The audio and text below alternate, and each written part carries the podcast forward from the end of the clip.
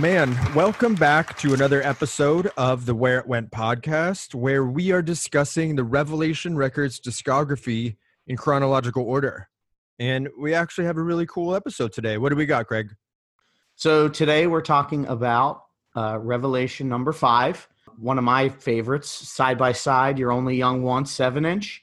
And we have a very special guest today, the drummer on that record, Sammy Siegler, who drummed for Youth of Today, Judge, Project X, Glassjaw, Glassjaw, Limp Bizkit, Limp Bizkit, um, Shelter now. Shelter. He drummed for Bold on a tour. He drummed for Gorilla Biscuits at the end.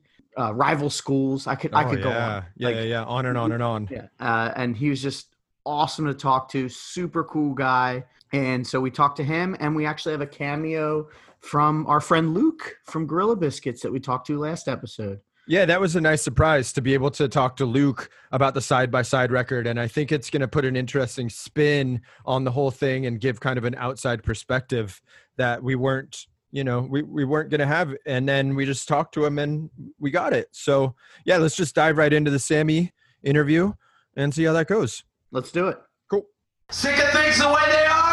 It's about time that we had a change! What's up? All right, we're here with Sammy. Uh, going to talk about the side by side seven inch. Um, Greg and I have been talking a lot about this seven inch over the past few days, and we have some questions for you. And we realized that we've never heard you talk about the side by side seven inch at all. You know, everybody wants to talk about Judge or Youth of Today or uh, Mhm. Glassjaw or Limp Bizkit or whatever, you know, but like the side by side, it just doesn't come up that much. Yeah, it's interesting. I guess um, you know, some of those guys maybe aren't as around in the scene these days, so it's not like they're chatting about it. And um, yeah, I have, I guess other things to touch on. It is interesting. I was looking at even like the merch that's available for side by side, and there's really only like one T-shirt and one long sleeve.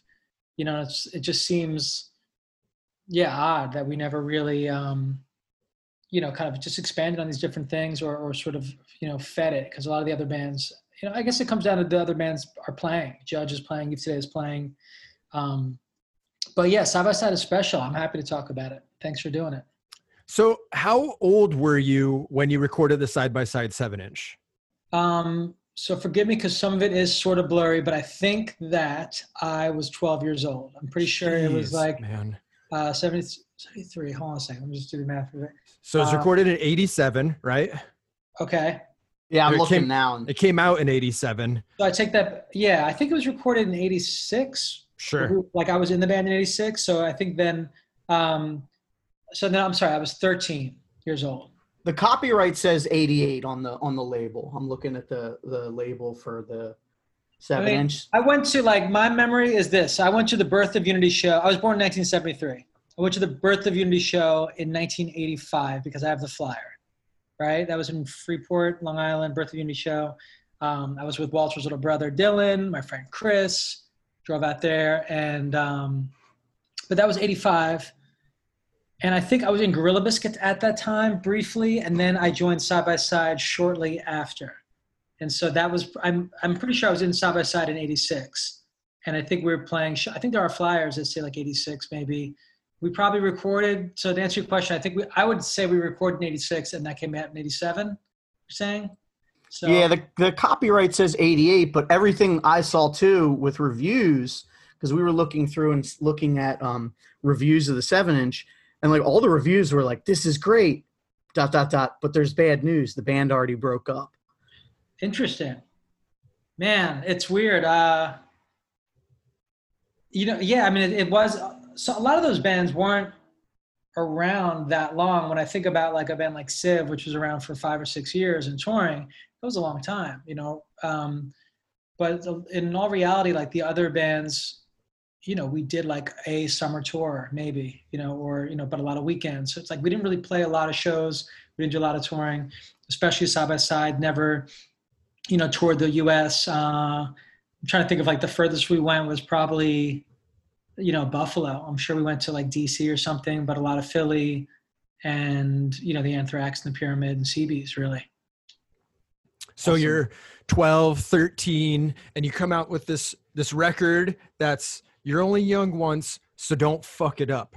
Yes. Now, as a as a parent now, and you start to think about what your kids are going to be doing when they're 12 or 13, what did your parents think of this?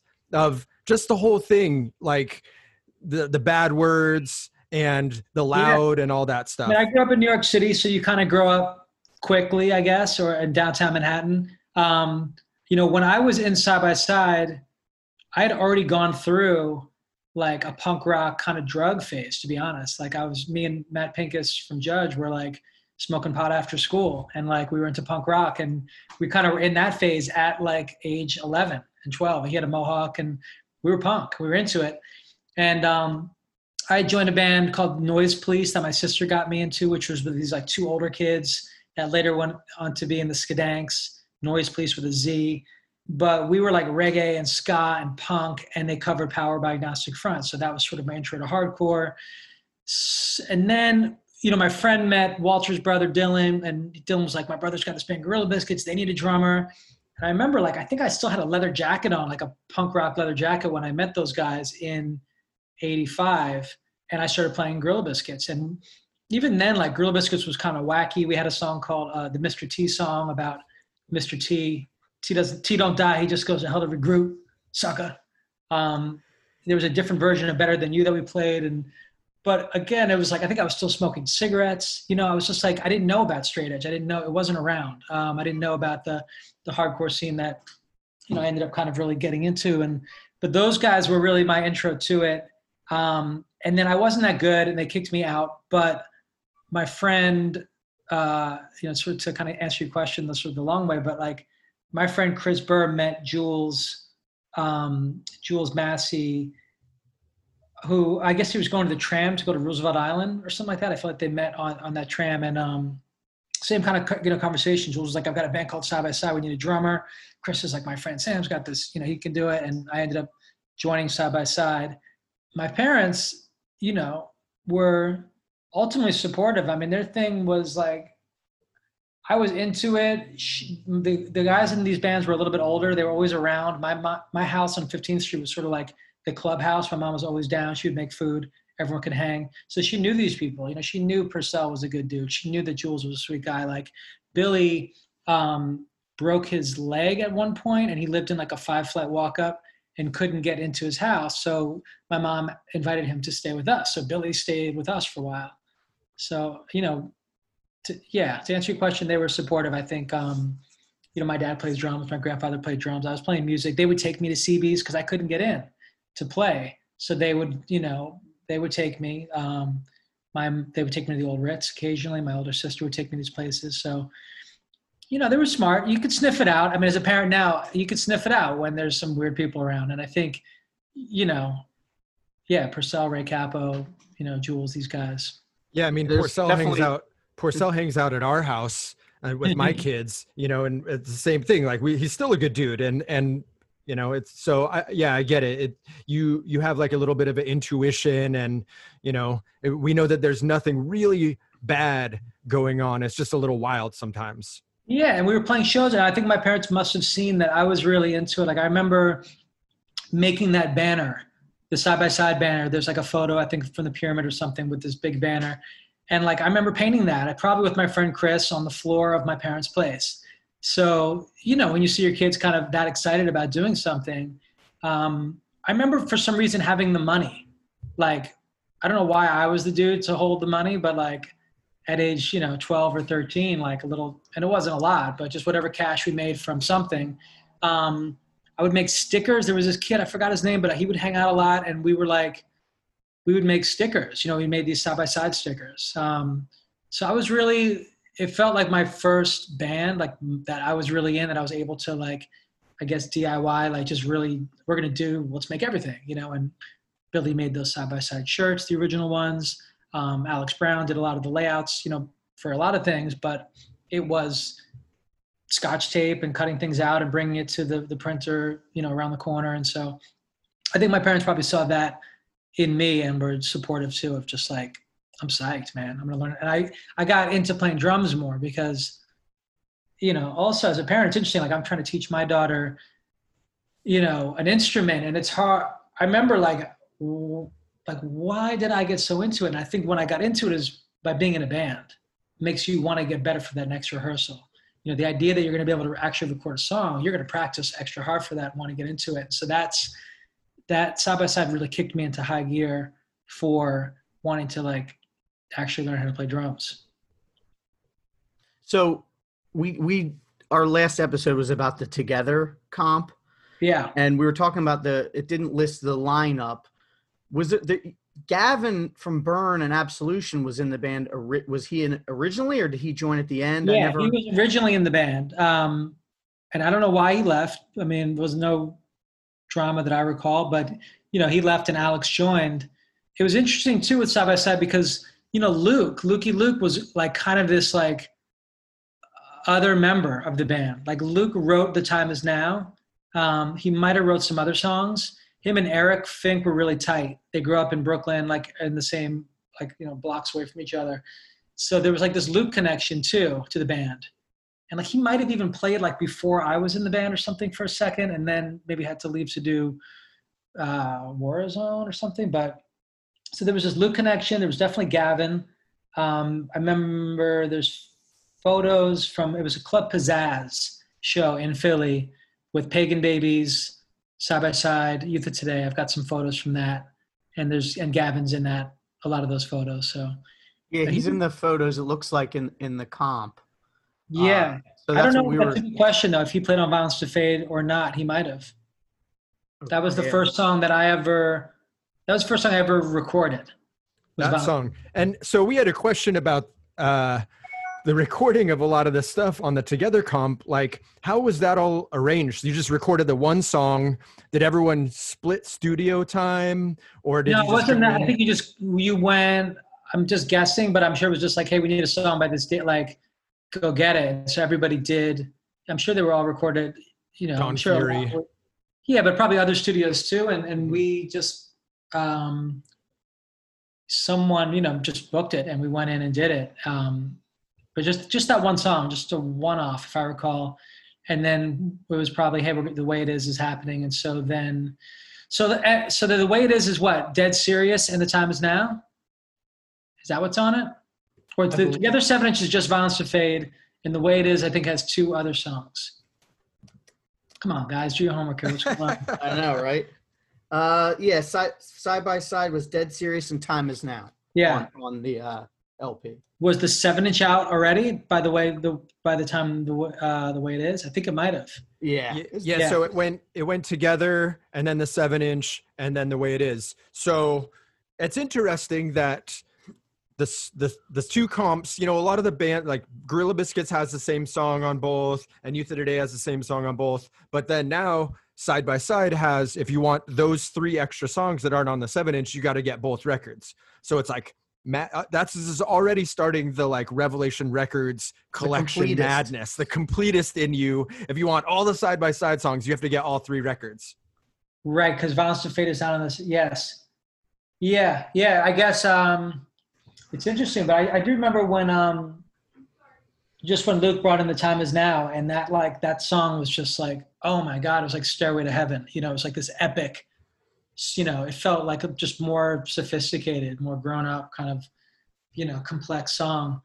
Um, and then we recorded the seven inch. I think we did that in a day. You know, probably for a couple hundred bucks. Like that was interesting. I just listened to it before this uh, interview, and it's wild, man. That seven inch is really interesting. I think what's kind of cool about side by side is that uh, Eric had this like, I guess sort of like metal kind of thing, and he could like play, and he had a whammy bar. I remember he had this like effects pedal with like six boss pedals in it. It was like a, a effects like, Like a case board.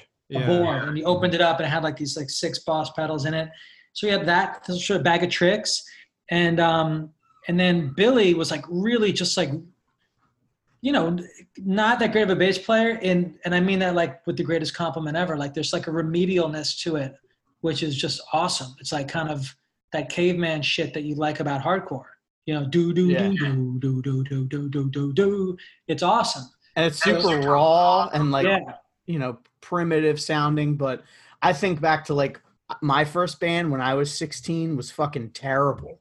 And Right. like I hear this and these are like fully realized hardcore songs that people still, you know, bands still cover these songs like over 30 years later you go you know you go to a show Yeah, there's a lot of great mosh parts. You know, um, I think like you're only on one s- mosh part. There's just every song. It's just mandatory, like m- one or two or three mosh parts, which is you know always makes for great hardcore. Yeah, and Um, some good sing-alongs like uh, "My Life to Live." And, Yeah, you know, And there's Jules was like, you know, Jules was a special guy too. He was pure passion and like just fire and uh, um, you know great lyrics. You know, live obviously like he would talk a lot in between songs and kind of go on these rants. So when we did that Civ record, set your goals, we we actually sampled Jules. Um, Jesus Christ, what are you a bunch of fucking pussies? Like, Yeah, uh, that's what I was gonna ask because when I was younger, I remember being like Luke from War. You know, I so was. that's like, what. So we must have been playing the time is now because he was introing that song of like, I want to see Luke going off to his own music. Yes, because Luke wrote this song. And we're waiting they're- for this guy to tour. tune. No, waiting for this guy to tune. Waiting Tune, that's it. I see. I never knew that. I thought he said tour, like he was like wanting No. Luke to. Go Waiting for this guy to tune, and then we got into it. But um, yeah, but Jules would just go on these rants that were just awesome. Um, another thought in listening to the EP before this is that that song "Look Back." I wrote the lyrics to "Look Back," and again, I was 12 years old. What did I have to look back on? Nothing. What are we looking back on?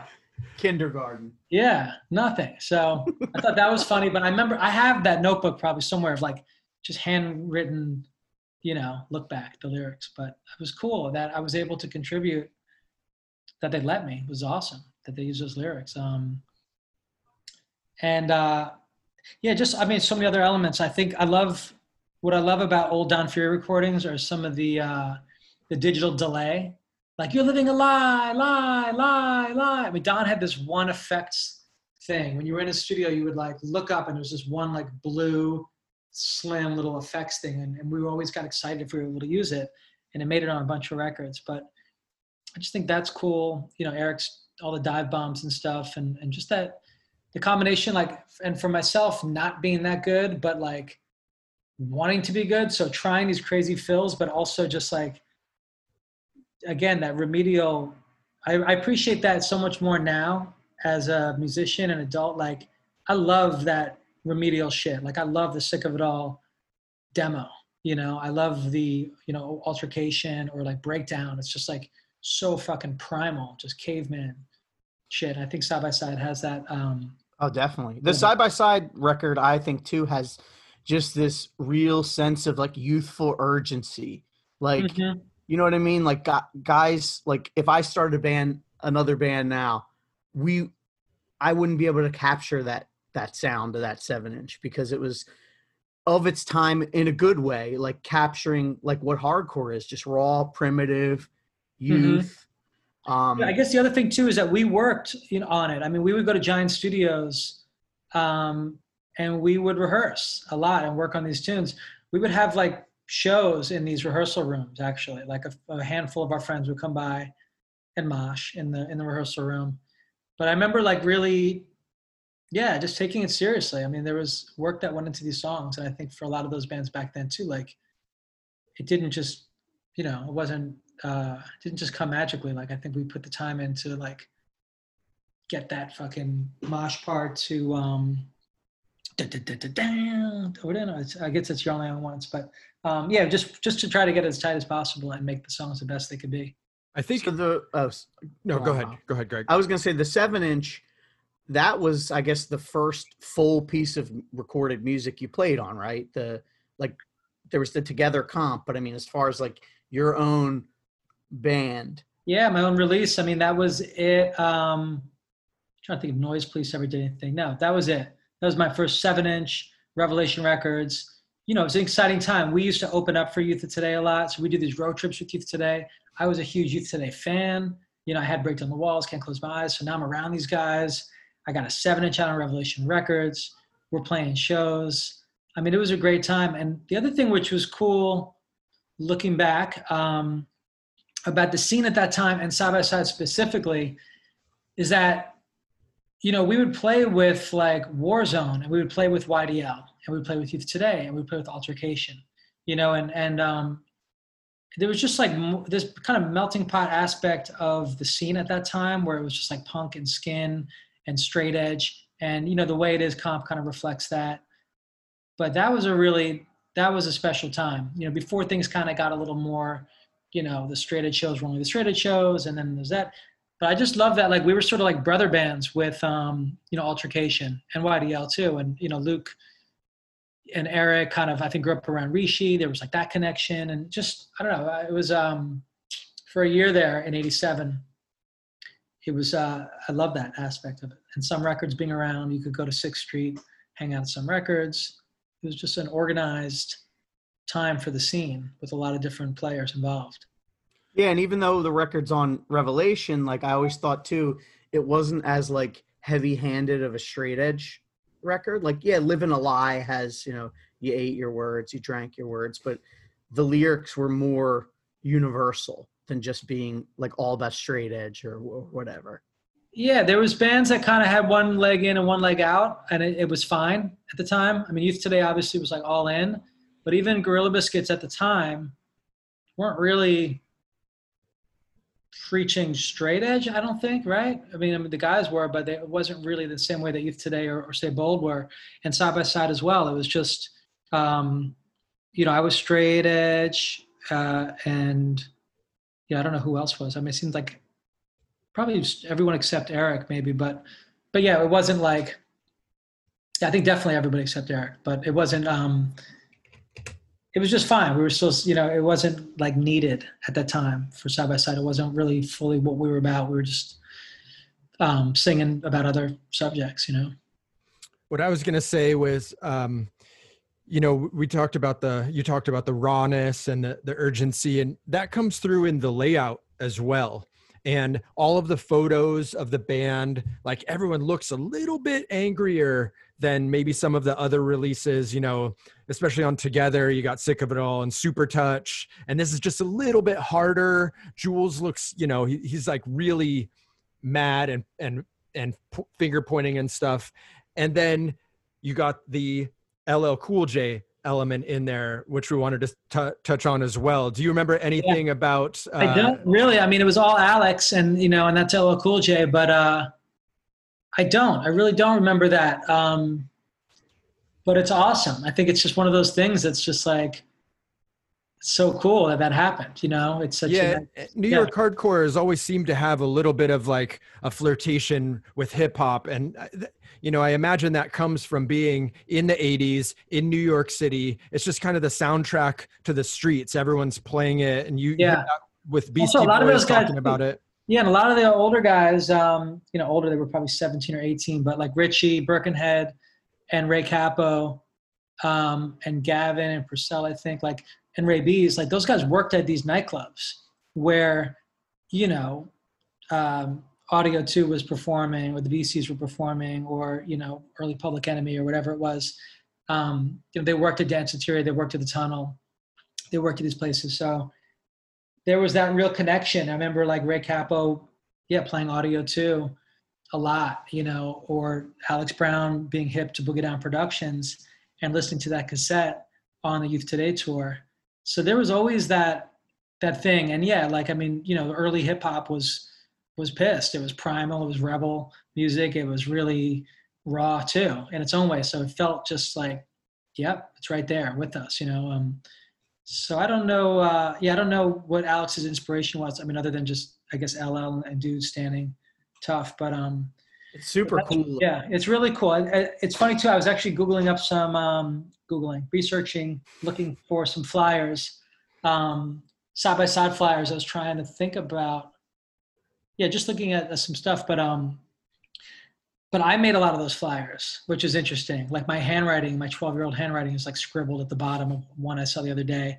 The other people that contributed too, who I feel like was part of our sort of side by side world. I mean, there was Luke for sure, but there was also this dude, Hugh, Hugh Skin, who was a, re- was a friend of ours. He used to skate in Washington Square Park, but he's a really talented artist. So some of the better flyers, some of the better drawings, if you look closely, it might say Hugh Skin on it. Um, and he was down with us. He was like part of our our squad. Um, yeah, Luke and Hugh. and also was kind of we had a little side by side squad of our own. But yeah, I don't know. That that's my thought on the on the art. So the like I said in the reviews that I saw looked like the band had broken up. Do you I mean I can't remember much from when I was 12, 13 as far as like anything. Do you remember why side by side ended? I don't. I really don't. Um, I don't know. I really don't. Um, I'd love to know though. I'd love to know how it stopped. And um, you know, I joined Youth Today after that, but I must. I don't think it was like, you know, they over they.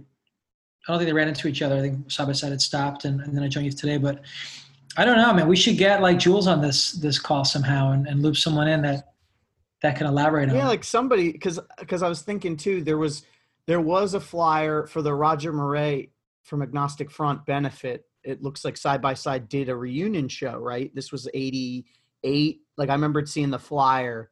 There was like a benefit. at CB's, right? And like straight ahead played, I think. Yes. Also. So that Um, might have been the only time you played where the record was out. Like I'm trying to think chronologically. Yeah, I mean, shit, I don't know. I mean, I just know that if we were a band, you know, for a solid what year, like 86 and 87. So I feel like we were already, you know, it makes sense that we broke up in 88 because we were already a band for two years. That's a lot back then. You know, that's like, you don't go out with your girlfriend for that long when you're 14, 15 years old, you know? Nah. Yeah, and then you know, Alone as a Crowd comes out with Jules after that, and then yeah. Alone, in a crowd. or Alone in a Crowd played what a year or so ago. So has there ever been any talk about side by side playing some songs anywhere since then? Not really. I think I reached out to Jules when um when uh Alone in a Crowd thing was happening and I kind of put it in his ear like I'm you know I'm always down to explore it. My whole thing with those reunions is that it just depends on where everyone's head is at and if people are still playing music and if they're and still into hardcore and appreciate it and there's some connection like with Youth Today and Judge like I know that we're all still connected to it and we all play our instruments but um but the uh but for side by side, you know, I don't really know. Again, like I, I remember like Jules reached out to me when I was doing Civ. I hadn't spoke to him in years. Just kind of like, hey man, congratulations, and it was great to hear from him. But it just didn't, you know, he seemed so far removed from hardcore. I think he was like a merchant marine at the time or something. So, um, so you know, again, yeah, I just don't know. I unfortunately, and I'm about to reach out to those guys for a few things, but um, I just I don't keep in touch with them the same way that I guess I do some of the other guys. Right, with like But I was impressed Porcell with or- in the crowd thing. I think Jules stepped up and, and did a great job. Yeah, it I I'm in Philly and I for whatever reason I passed on going. I don't know if it was one of these things where I was like I wanted to keep the the you know, keep the mystique and I it was winter and I don't leave the house. Uh, I could give a bunch of reasons. And then I saw the videos and I'm like, fuck. I fucked Yeah. up. Like you're only young once, don't fuck it up. Well, I was old and I fucked it up. Yeah, Cuz like it he everything- sounded great yeah, like he still said cool stuff between songs because i was thinking like you you were in bands with two of the more like mysterious frontmen at least when i got into hardcore it was like where's mike judge well Right. you know now you know we know a lot more about mike and luckily i've gotten to see judge which is something i never thought would happen in my life cool. but also then it was like what's up with jules i heard you know like you said i heard he is in the navy or the marines or whatever Yeah. you know and then so even him doing the one show was cool because like he did the show and then it was like we're only doing this show and you know every band says that and you're like right and they really did only do that one show yeah, I'm. I um. No, I agree, and I feel that way about the other guys too. I mean, um, about Eric and about Billy is I just, you know, I've always heard little updates and, and that they're doing well and stuff, but I just don't. Um, yeah, I'd love to connect with them. I think Billy's been doing a lot of comics and stuff, which is great, and and I think Eric's in Arizona. Um, yeah, I don't know about a you know reunion, but definitely a a phone call. So, um, I kind of a, a last question. Records, you only you're only young once. Don't fuck it up. Uh, do you think that you did it right? Do you think that you did all this right? Do you have anything else that you wish you would have done with side by side? I know you didn't fuck it up, but do you think that you you did it right when it when it comes to this? So I think when it comes to side by side, as far as like, uh, I mean, I wish that we did an album. I guess like I wish that we made our start today or our you know break down the walls or our album like definitely um but you know that i'm also happy with what we did. I'm a little bummed on like the discography kind of thing like when i'm looking at that stuff now i'm actually talking to some of the folks at rev about uh just kind of like going back to the um just the original like the seven inch maybe as a 12 inch but with the original artwork um, and just updating even for streaming. Like i went to stream it and you get the that discography artwork. You don't get the the or then maybe it got changed actually but for a while No, I, I'm pretty sure you're right. I think it is the um Yeah. like the 12 inch. so just like i'm a fan of just kind of buttoning shit up a little bit you know when it comes to that stuff so i'm, I'm putting a little focus on that and um you know but i think that's also what was going on at the time with vinyl and reissues it was like let's get every demo let's get every rehearsal and da da da and so then you get like five shitty versions of you know dead serious or something and it's like the world doesn't really need that man like It would be cool if they just did a a, a repress of the seven inch itself, same artwork. Yeah, like the sick could of it all one that just came Yeah, out. they it could looks do exactly the same. Right. So to make just so we're on the same page, because I'm into both your opinions on this. A seven inch as the 12 inch original artwork. Is that where are we in agreement? Sure. Or you're saying just seven inch? I'm saying just just this Just the seven s- inch. the side by side seven inch, just repressed, different color. So obviously no one can be like, I have an original. Right. Um, you know, to me, like I think people would go fucking nuts for it. okay, but go with me for a second. What about 12 inch with those real songs like Violence to Fade and The Time Is Now that aren't on the seven inch? Now you got yourself a nice 12 inch original artwork, but it's a 12 inch, and it's like real music. You're not getting the rehearsals and the and the live shit. Yeah, it sounds great. I'll Yeah. pre-order. I'll pre-order it right now. with the, with the original yeah, with the original like you s- not that there's like i think the artwork's cool and i see um it looks like it was uh you know the collage is cool like it's neat this would have been cool for i i mean i i think it's cool Like but I want the insert original or something like a booklet. It's just I feel like the cover is the cover, man. You got the. I It's agree. got to be. It's got to be what it is. So I don't know. I'm dancing with some of that shit a little bit, but uh, but I'm psyched that. Yeah, it's a cool release, man. I, I love that one. yeah and i mean for a first real record i mean jesus you can't really i mean i was thinking too one of the things i wanted to add like your kid the record comes out did you bring copies to school like to show it off because i feel like that's what i would have done when i was 13 like Right? check it out It's weird, man. I don't like. I remember being more excited about the demo for some reason. The demo seemed like, oh my gosh, I've got this demo. Because demos were a big deal back then. I mean, we used to. They would. You could sell them and, and collect them and things. Um, so uh, I remember just being really excited about the demo tape. I'm sure I must have been excited about the seven inch. I'm sure I brought it to school. It was like, Although the band was done, so maybe you were like, I don't care now. I don't like if, if the band was done, you know what I mean? Maybe you just thought, Yeah. I would love some clarity on like a timeline, man. If you ever can figure it out, like when did it really break up? And then, yeah, like what I'm curious as to how long, what I was doing in the, that, those few months or before I joined Youth Today, or maybe it did overlap. I don't know. yeah, because like I said, the the label itself says 88. Um, Revelation, like we were talking that some of the catalog numbers are a little. We have our work cut out for us, I think, because there's some that are like missing numbers, and then there's some like one of the things that Revelation does that I don't know. I don't know that all like when they reissue something like this is still Revelation, um, and I'm holding the 12 inch for people that are listening. Um, it's Revelation number five, but this came out like in 1997, but they just Right. considered it like the same number. Yeah, I think it was like a repackaging. Again, it was like that time. I think they did with Judge, they did with Bold. There was some Youth Today things with different covers. I just think that's what was going on at the time. Um, but I feel like the ones that stayed classic are, are was the smartest move. But yeah, the uh, what else about side by side is interesting? I just think it's interesting. We had a couple songs that when we were talking about we should have made a 12 inch, we started writing yeah, I feel like the time is now is the beginning of some more like better songwriting, but we also had those other songs, fun, right? Was it uh, Dan? Fun. Uh, Good Clean Fun. Mhm. Billy Bitter wrote that song. Um, that Yeah, was a weird like a, thing. a live version of it or a demo version of it on the 12 inch. In Philadelphia, it says live in Philadelphia. Yeah. Oh, shit. And then we covered Sick of Things the Way They Are. It's about time we had a change, right?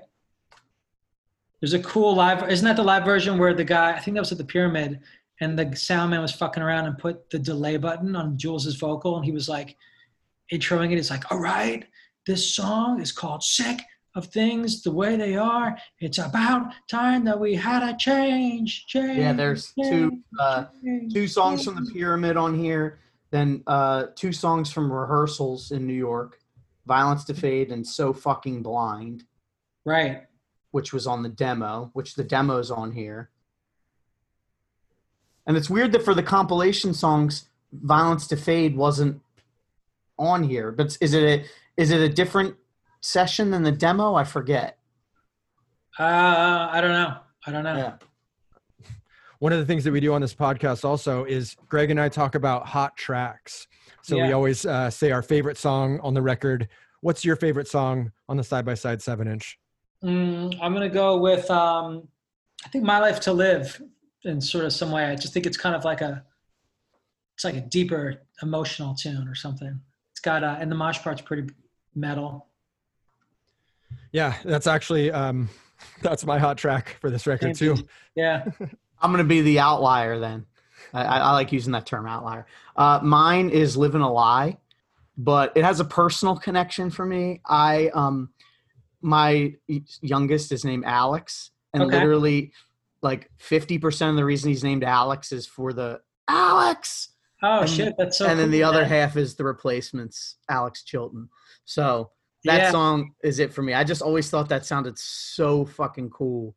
Like I'm into, uh, and again, I just listened to it recently, but like uh, "Backfire" is such a crazy fucking song. If you think about it, like just it just goes from part into part into part into part, but it sort of works, and each part has its own kind of feel. Um, so I think "Backfire" also is sort of uh, special. There's a funny lyric in it too, right? Like, um, yeah, I just like all the. Uh, what goes up? you're the disease, we're the cure. I mean, that's that's pretty hard. Yeah. Exactly. yeah yeah like like i i would have loved to have heard more from jules like i think the well that's what i wanted to ask when the alone in the crowd seven inch came out did you hear that and were you like oh wow this is because it's like even harder i think in a way than side by side not saying it's better or worse but it has like you know even more of a like a tough sound to it Yeah, I wonder if Jules was the one that maybe said, "Hey, I got to do this other band called Alone in the Crowd." I feel like I remember being a little jealous about it for some reason, and I think you know there was a lot of that with a lot of my friends and bands and dudes that would lead to other bands, and you know, you know, just kind of being protective over your band and your friends. But um, no, I remember hearing it, liking it. I think uh, the bell to go ding, ding when tigers fight, like it was yeah but it's you know it was a good record and i think i remember seeing them at the anthrax and it was cool to see jules on stage again Yeah, there's that famous like vi- the video, you know, the grainy video of him. I think he's got like the white hooded sweatshirt yeah pulled up, and you know he comes out and like you said, there's a lot of like talking before the in between songs. Um, so it was just this real mysterious thing for me as like a young kid into hardcore. Like I didn't even have the seven inch; I had like a bootleg CD or something, you know, uh, of it, or Yeah. the, and it had the live set, I think too, and just it's a great record too. it is it's a good one um no jules was special man he was over the top you know in, in the best of ways like on stage he was pure passion and fire man it was it was great All right. Well, Sammy, man, thanks so much for giving us your time. Uh, yeah I, we, I uh, apologize i can't remember every like little uh no, it was granny, but so long ago. I can't believe you even gave us Yeah. that much information. and uh, we are going to hit you up somewhere down the road for the myriad of records that you played on and see if Yeah. uh, you know you can get anything else down the line. But yeah, man, anytime, thanks man. so Yeah. much. of course thank you guys This is a brand new song, which fucking rocks. Luke from Warzone wrote it. Come on, fucking give it a hand for Luke. Jesus Christ, what are you, a bunch of pussies? Now I want to see Luke going off to his music. We're waiting for this guy to tune. So, uh, Luke, um, when we talked to Sammy about side by side, he had mentioned to us that you actually wrote "The Time Is Now." Um, It- could you talk about that a little bit? Yeah. Um, those dudes side by side were like, uh, you know, all those guys I'd known uh, sort of forever. I mean, I'd known Eric, Eric and I had been friends since probably, um, I mean, like we were eight years old. I'd known Jules since, gosh, like fifth grade probably. Um, and so Eric and I were playing in a band together. And then Jules and Eric had another sort of side band. And then as kind of every as all of us started getting more and more into hardcore um sort of i, I kind of helped those guys sort of start shaping side by side a, a little bit. Um i wrote i mean so i spent you know i spent a lot i went to school with eric and jules. Uh um like i mean i i wrote shoot i wrote the lyrics to half of the uh like side by side like the actual song like I remember that in in uh, Jules's parents' basement in Weehawken, and then the time is now. Um, I was just like writing like songs on bass, and none of them were really. Uh, you know, I was playing in Gorilla Biscuits at- at the time too, and um, you know, Wally was you know Wally was writing all that, and I had these songs, and it just kind of was. I don't know. I was friends with those guys, so I wrote I wrote all the music to that and then kind of kind of conceived of it and then the whole beginning I actually wrote it at Alex Brown. Alex Brown used to live in this apartment on 2nd Avenue in St. Mark's Place. And uh I remember sitting in his uh in his like little like room that he rented in this apartment and I wrote the whole thing and Alex wrote the whole like sort of like melodic kind of intro that boo dee doo doo dee doo and uh yeah I mean, uh, I love those guys. You know what I mean? That's that's cool. And like you know, when I Yeah. got the Civ record when it came out, at that point I didn't know side by side. I knew Gorilla Biscuits and I'd heard of Warzone. So when I hear that sample of Jules, Yeah. do you do you remember anything about that show when he said oh, that? oh, oh my gosh! It was completely. It's uh, it was at the pyramid. It was not a super crowded show. I mean, it was you know, I mean, it was it was there were people there, but it wasn't like a huge show. And then he did, and it was just uh, just getting put on the spot, and it's like, well, all right, now's my. It's like sort of like you know, like at the wedding where it's like everybody makes a big circle and like waiting for everyone to go in the middle and dance and it's all of a sudden like, well, I guess I gotta go, like you know. That was going to be my my question. dance. Did did you go off to your music like he requested? I, I totally went off to my own music.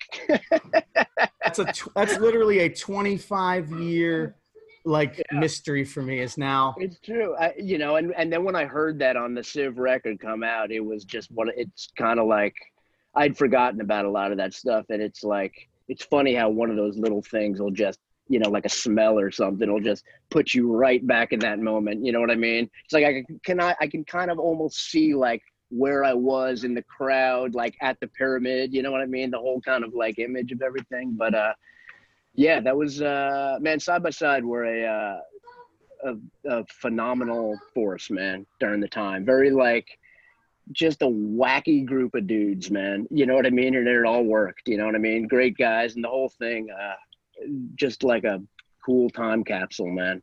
You know? yeah, like they had they had like and because of especially with Jules, they had Yeah. this mystery for us like people like me that didn't hear it until 1997 or whenever it was reissued, and then to get into it and just be like, you know, all the other bands we knew like oh Youth of Today, these guys are in Shelter, Gorilla Biscuits, you know they have Civ and you know Quicksand and all that, but Jules it was always like, especially before the internet, it was like. I don't know. Oh, yeah. knows where he is. You know what's Oh, he, he doing? he- Jewel, I mean, Jules took off, man. He, uh, it was, he got, you know, he started alone in the crowd and then, um, he was trying to keep that going. And then I actually started, we actually started trying to do alone in the crowd, uh, myself. He, uh, he, we tried to start doing alone in the crowd. It was, um, like reforming it with like Jules, Howie, uh, myself playing drums and this guy Glenn playing bass and we practiced a few times. And um, Jules was just he was he was you know he was already like almost two feet out the door, and he joined the Merchant Marine Academy, and he became like a full on ship captain, like you know like sailing like captaining freighters, you know, all over the. Uh, you know, all over the world and everything. And he really, really, it's like, you know, there are a lot of people who, after the internet and all this stuff, would come up and, uh, you know, say like, "Oh, I haven't seen that in so long," or "Haven't, uh, you know, oh, I forgot about that." Jules was like legitimately like completely off the grid.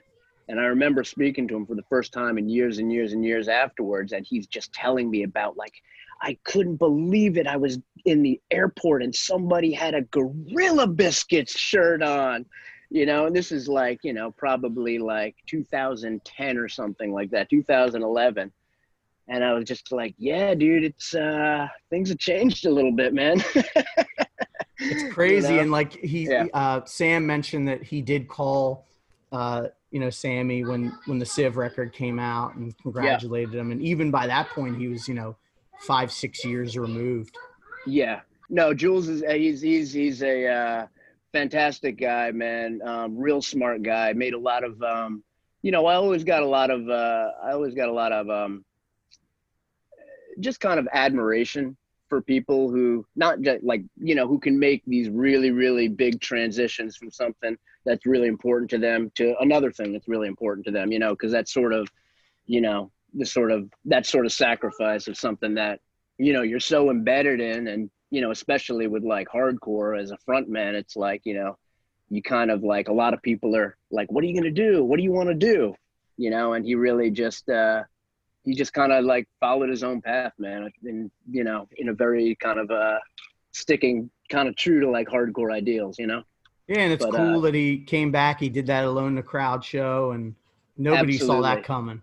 Ab- oh, ab- absolutely. No, that was that was great, and I mean, especially you know to come back and do it, you know, for uh, you know, do it for Howie and uh, who was sick at the time, and um, you know, just kind of doing it for really like noble reasons. You know, he uh, he really uh, he really he really really really uh, believed all that everything that he was singing about and speaking about. You know, and um, he you know he didn't really he didn't really compromise much on that and i think that's um pretty rare especially as hardcore gets you know because hardcore is always kind of you know you you weren't in it for the money Right. you weren't in it for the fame or anything like that and then when some of those things you know starting i guess in the 90s when things started to blow up a little bit and you know kind of the world opened up a little bit more to it um you know it's a lot of uh there's a lot of kind of that uh temptation as far as that goes that you know for a lot of people was sort of antithetical to you know sort of like hardcore values or what have you. Um and um he just i think he just really just sort of stuck to that uh stuck to his guns you know very very very very much in the mold of Raybeez as far as the way he would do things you know They always kind of yeah, like the side by side stuff always reminded me more of like a Warzone than oh yeah than Oh, like I mean- of Today or whatever. Like it had that sound to They- it. side by side played their first show with Warzone. Um, it was uh, it was actually the first time a lot of us. It was the first time I got to play at CB's. It was first time side by side played at CB's. You know, a lot of the guys playing, and uh, they opened the show and they covered a Warzone song, even though like in Warzone played like you know two bands later. you know, it was like a real like uh, it was cool, man. Yeah, like I, I, I was just glad to, you know, be able to t- talk about that the side by side stuff because you don't really hear. You know, I Yeah. feel like they're kind of they're not forgotten among people who know, but they're kind of like you know they're not really talked about the same way as some of the Yeah. other bands of that era. And that seven inch, I I love it. It's great. You know, I mean, some of that stuff I think is, uh, it's kind of nice for there to be still sort of those spots that haven't really been uncovered in hardcore. You know, I mean, it's like great to search and find out all these stuff, but I don't know. It's kind of nice for I think a lot of the people who have uh, spent a good part of their lives there to have sort of these kind of like you know, kind of like locals only spots a little bit, you know, not like privatized, but just kind of like, yeah, if you know, you know, you know? Yeah, I think that's cool. like side by side are kind of like that. Like, not to take anything obviously away from you know Gorilla Biscuits or Youth of Today, but side by side are one that's like, okay, yeah, you're you know Yeah. what's up. Like if you see And it- someone it- in a Yeah, and and and and it kind of brings, you know, as time goes on, it brings out, it, you know, it kind of, uh, it just like adds this special kind of patina to the whole thing or something. You know, it's, uh, you know, you got people who go on to do different things, and it's like, you know, it's like the internet. It's like you find a band you like, and then you start sort of like deconstructing it and find out where they came from, and then all of a sudden you find this other thing, and um, you know, it's nice to have some of these sort of like secret rooms. you know. What side by side means is not whether you if you're straight edge you stick together. It's not whether you're skinhead and stick together. It's fucking everybody in the scene that appreciates the music, that appreciates what we stand for, that appreciates whatever. It's not a fucking image. It's not a fucking image.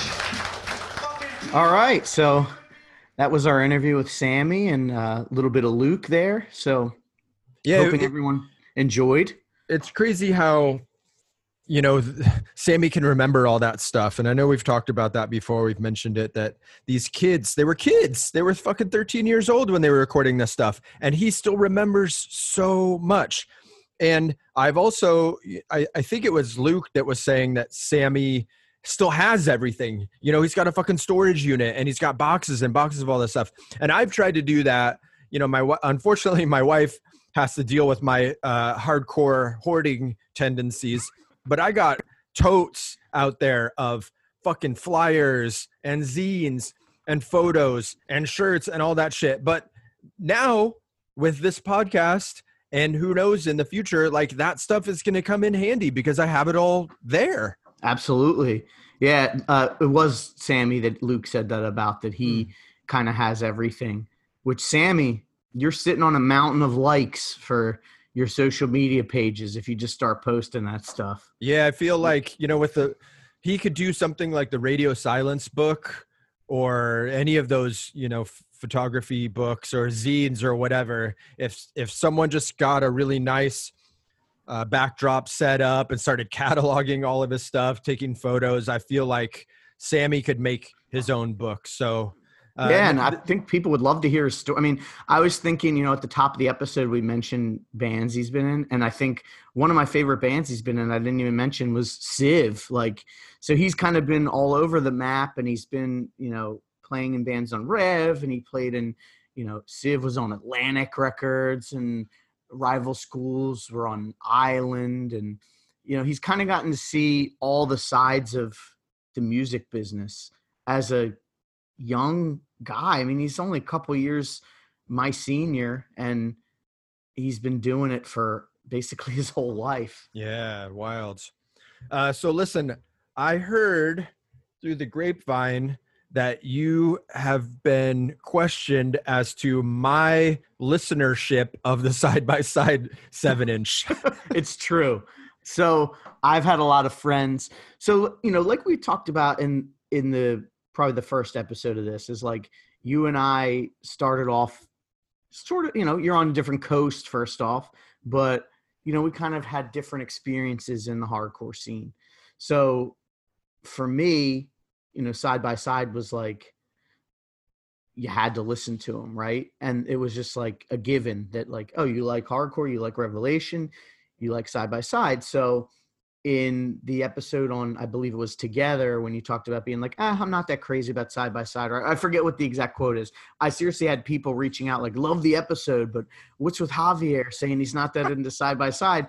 And I was thinking like, well, I'm gonna give him a chance to maybe explain a little deeper what his thoughts on side by side are. So the floor is yours, my friend. So, you know, the entryway hardcore bands, especially with Revelation, are going to be Gorilla Biscuits, Judge, Youth of Today, maybe Inside Out, Burn. Like these are the big seminal records.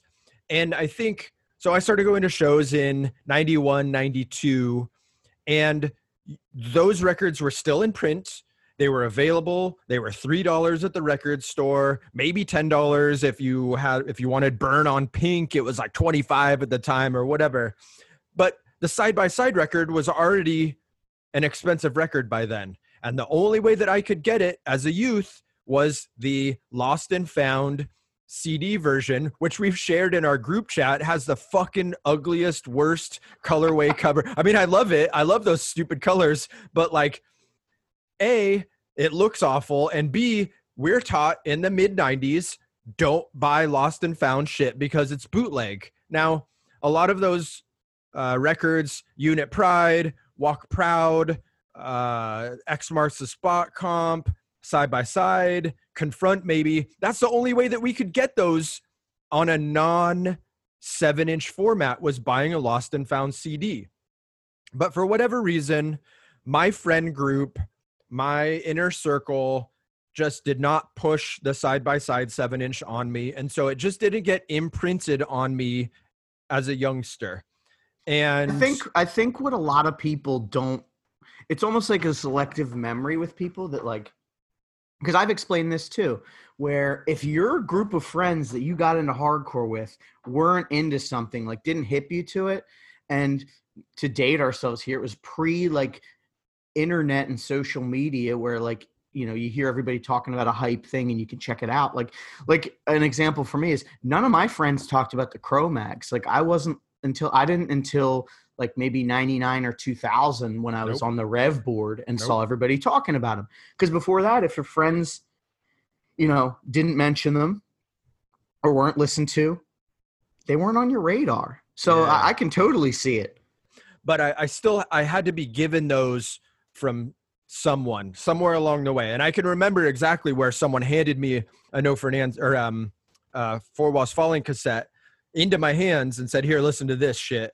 But that just didn't really happen to me with side by side. So I have a, a deep appreciation for the record. I understand its importance. I think it's a good record. I don't dislike it, but it just was not something that was a, a part of my life growing up. And you know what? I've reconciled with that. I'm okay with it. I'm at peace with it. And I think often in hardcore, people's merit maybe is determined by what they're into. And it's easy to try and discredit people if they don't like something like, oh, you don't like this band or you didn't grow up listening to this band. Well, you don't know shit. And I, I think that's wrong. So I, what I'm do they gonna- call that gatekeep isn't that yeah, gatekeeping gatekeeping. Yeah. I so don't like fuck all the the New York hardcore gatekeepers. Well, actually, I shouldn't say fuck them all because that's not a very nice thing to say. But that I I don't think that's I don't think it's this is all him i love new york man I love I love New York hardcore I know, too. Just I mean, and I, I have I have friends in New York City, but um, I just you know whatever. It just it just wasn't a part of my landscape growing up. And but now that we've done the episode, you know what? These songs will go on a Spotify playlist. And if someone covers one of these songs, like when we get to go back to hardcore shows, maybe I would sing along. when we're when we're 50 yeah. So I, I I think, and that's an important aspect of maybe this podcast is that people will get into records that maybe they didn't give it a chance. Uh, even the other day, I was listening to the Meep Meep podcast, which is a new friend of the pod, uh, Bit at Boda Meep Meep podcast, and he's doing the Roadrunner Records catalog. And I love Sepultura Chaos AD, but they started exploring it in a way that's like a super deep dive. And so I listened to some of the songs that maybe I would skip over. And, you know, maybe I'll listen to Life of Agony, which I also, I, I'm scared to say that I don't really enjoy Life of Agony.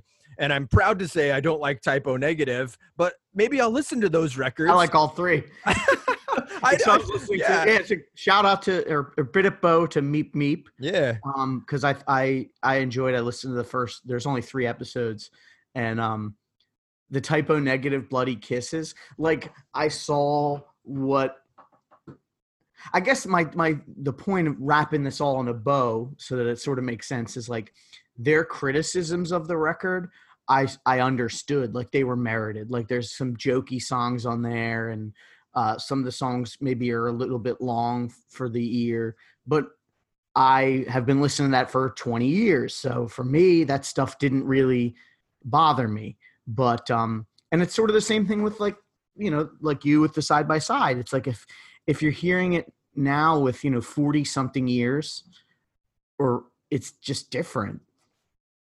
Yeah, um, I think these deep dives.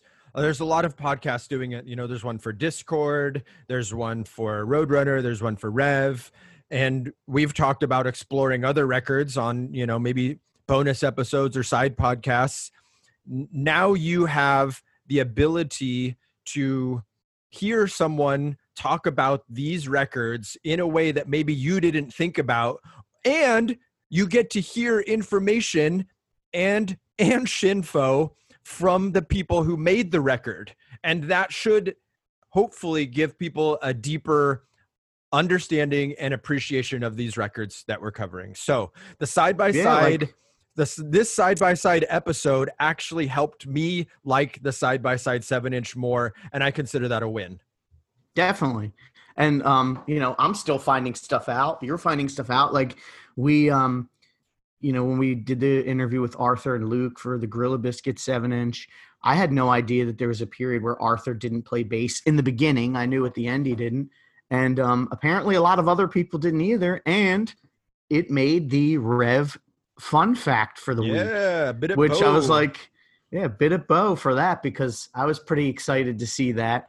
Um, and bit of bow to my pal Conrad for being the one to tell me that we made the fun fact. So, um, friend of the pod. So yeah, that was that was really cool. But okay, so thinking of side by side, Mhm. would you say this record is essential? And you can be honest. Well, uh, man, if I don't know, I that's that's a really tough question. Um, I, I think if you are interested in collecting Revelation records and knowing the history of Revelation records and knowing the history of not only New York hardcore but East Coast hardcore or American hardcore or whatever, if you're if you're interested in those stuff, yeah, it's essential. Can you get by without having the side by side seven inch in your collection? I think you can. So I don't know. I, I, I'm not maybe the one to answer that question. I think, and we'll go we'll go back to some of my other maybe half-ass answers in the past episodes. I think it's crucial, but it maybe is not essential. Okay. Okay. See, I I think it's essential. Um, but there's a bias there because I just personally love the record. I think that um first off, it's essential for being the first real recorded output of Sam Siegler, which is just cool in and of itself. Like imagine having like you know, I'm trying to think of a, a normal band like that uh, that we like like i don't okay like imagine the smiths and you know mike joyce the drummer had a band when he was 13 that actually didn't suck Mm-hmm. like that's kind of what it's like like here's this guy that went on to all this iconic stuff and he's got on record him playing at 13 years old and it doesn't suck and people still are listening to it today um but i also think that the songs just hold up for me like you know i named my son 50% after the mosh call you know where jules yells alex uh that's cool like we talked about in the interview um I think we talked about it in the interview. Maybe I just talked about it to myself. but um like you know, I think Jules as a vocalist had a cool voice cuz it was like different. They side by side to me had a little more of like a Warzone sound to them, more Warzone than Youth of Today. I mean, when I first heard Backfire, I don't remember being immediately grabbed by it, which is weird because it was slow like for me like i was like oh this isn't fast and then you know that was maybe when i was like 16 or whatever and then very quickly i came around to them but like it's something different like it opens with this song backfire that's like a you know mid-tempo almost slow uh you know really anthemic though you know the artwork's iconic like we talked about the ll cool j silhouettes i only had the you know i only have the 12 inch uh, which has the different artwork. It still has the silhouettes. Um, and I saw also that that collage and everything. That layout was done by um, Rev alumni Jeff Caudill from uh, Oh, Game Game Face. Nice. Mhm. So, and you know, I know maybe some people, and we, we did talk about with Sam, I forget if it's, uh, you know, in the interview or if it was before or after, you know, those layouts. Now we can look and be like, oh man, they messed up this classic layout. But even the youth of today ones that I'm not a fan of those redone layouts. At the time, people were, that's what people were into. Like Sam mentioned it and it is true because i was even talking to you know a friend and he was saying like in the 90s like that was what people wanted. They wanted those like collage looking you know covers but i've kind of gone off on a tangent. But yeah i think it's an essential record. I love it. I wish i had the seven inch um but i'll have to settle for just having the reissued 12. I think I'm gonna try and track down the um, Lost and Found CD version so I could listen to it in my car. I, I and I, I now at 43 and with the fashion trends that are available in the world, I think that that cover of the Lost and Found version is actually pretty cool. Like, Yeah, it's funny. It's like now it's kind of like like I could almost see that on a shirt more than Yeah. I can see. You know, like it's like the blue with red, red right? and yellow, it's like very primary. yeah, yeah. Uh, what else is on there? Is the Together comp song on there? Uh, yo, I have no fucking clue. I'll have Yeah. to get it and I'll post pictures of it to the Instagram or blog when I get it. But I don't even know if I, you know, I'm sure it's on Discogs or eBay or something and uh, I can grab it for a non exorbitant price. I'm hoping that uh, bootleg stuff, the prices shouldn't be high, you know, and, and I'll, I'll- try and wheel and deal maybe to get stuff. But, um, this podcast has actually made both of us start collecting rev releases and paraphernalia much to the chagrin of our wives i'm sure Yeah, definitely. I mean, I Um, have the nickname of Rev Suit Man. yeah and i i already got a i won't say i'm going to save it for uh upcoming episode but i just bought a sealed rev release cassette and i have another one that i'm about to pull the trigger on too like why the fuck do i need to buy sealed cassettes in 2020 Yeah, except right. for to open the shit on air so you can hear the crinkling of the shrink wrap and whatever uh yeah That'll be in a couple weeks, right? yeah yeah We won't, we won't give away, but I'll we won't get yeah we'll get into it it'll it'll it, it'll be cold out here on the East Coast by the time we get to that. That's all I can say.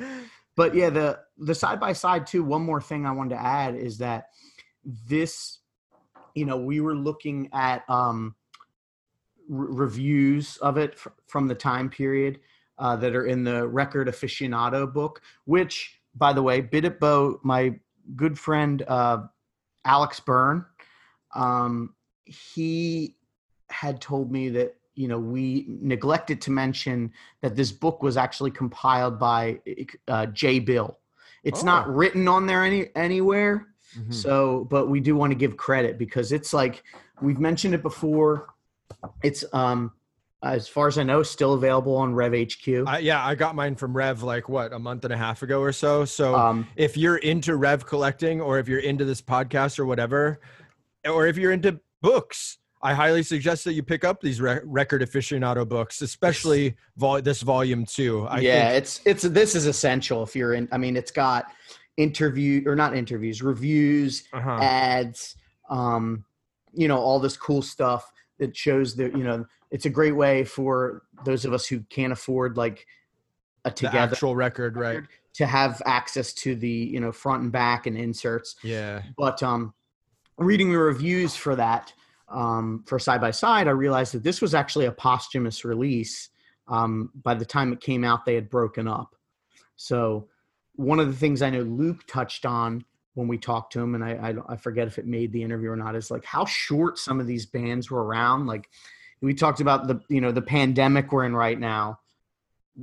You know, side by side only lasted for twice this amount of time, Yeah. like something like you know a year and a half or whatever it was. Yeah, and, in, and, Alone like- in a Crowd played one show.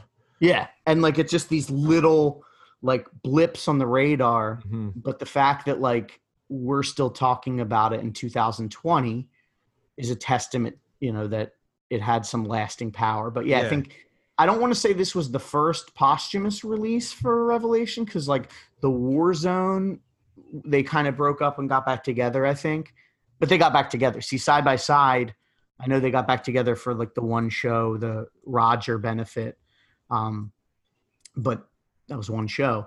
Um, so yeah, Yeah, this I was, say we can this say was it's sort of like posthumous. Yeah. yeah this was like um you know really a documentation of a time like Mhm. sort of like i know i've mentioned before but like discord how a lot of those early discord seven inches you know Ian MacKaye released even though the bands broke up just as being like hey this happened it's recorded and it's you know it's it's there forever like Yeah, and that's, That's a chance you have to take with a record label sometimes is you you might be stuck with a certain record for years and years and years or you could put out a record that becomes crucial and you just kind of let it run its course and then you repress and then you repress. Looking through some of these rev um, the rev catalog and some of these how many times they've been repressed over the years it's wild. And how many thousands of copies of this record are out there is wild but I'm I'm Um, curious as to, and maybe someone from Revelation that was listening can let us know, like what made them choose to like let this one go out. Like the Warzone, I get. I, I we know the whole thing about Raybeez, basically asking them not to repress it, but like together, side by side. I wonder what even chain of strength, what kept them from just repressing it in its actual original form original form and not Yeah. doctoring it up because like i said when we do the chain that's i'm excited for the chain of strength episode because i have some strong thoughts on doctoring things up oh yeah but for uh, sure. we'll, we'll save that yeah for, for later Yeah, jeez but um yeah so side by side um hope everyone enjoyed the interview Yeah, this is a great episode. This is a great episode to record. Um, you know, be able to touch base with Sammy, be able to get Luke in, um, open my mind a little bit on a rev release, and uh, yeah, I'm I'm stoked on how all this happened. yeah absolutely and And what do we got next week? next week is uh, Revelation number six. No for an answer. You laugh EP. Their first uh, West Coast. So West Coast for you, Javier. Yeah, Uh, their first West Coast signing. hmm So uh, Cool. that should be cool. All right, we'll see you next week. Bidippo. See you Later.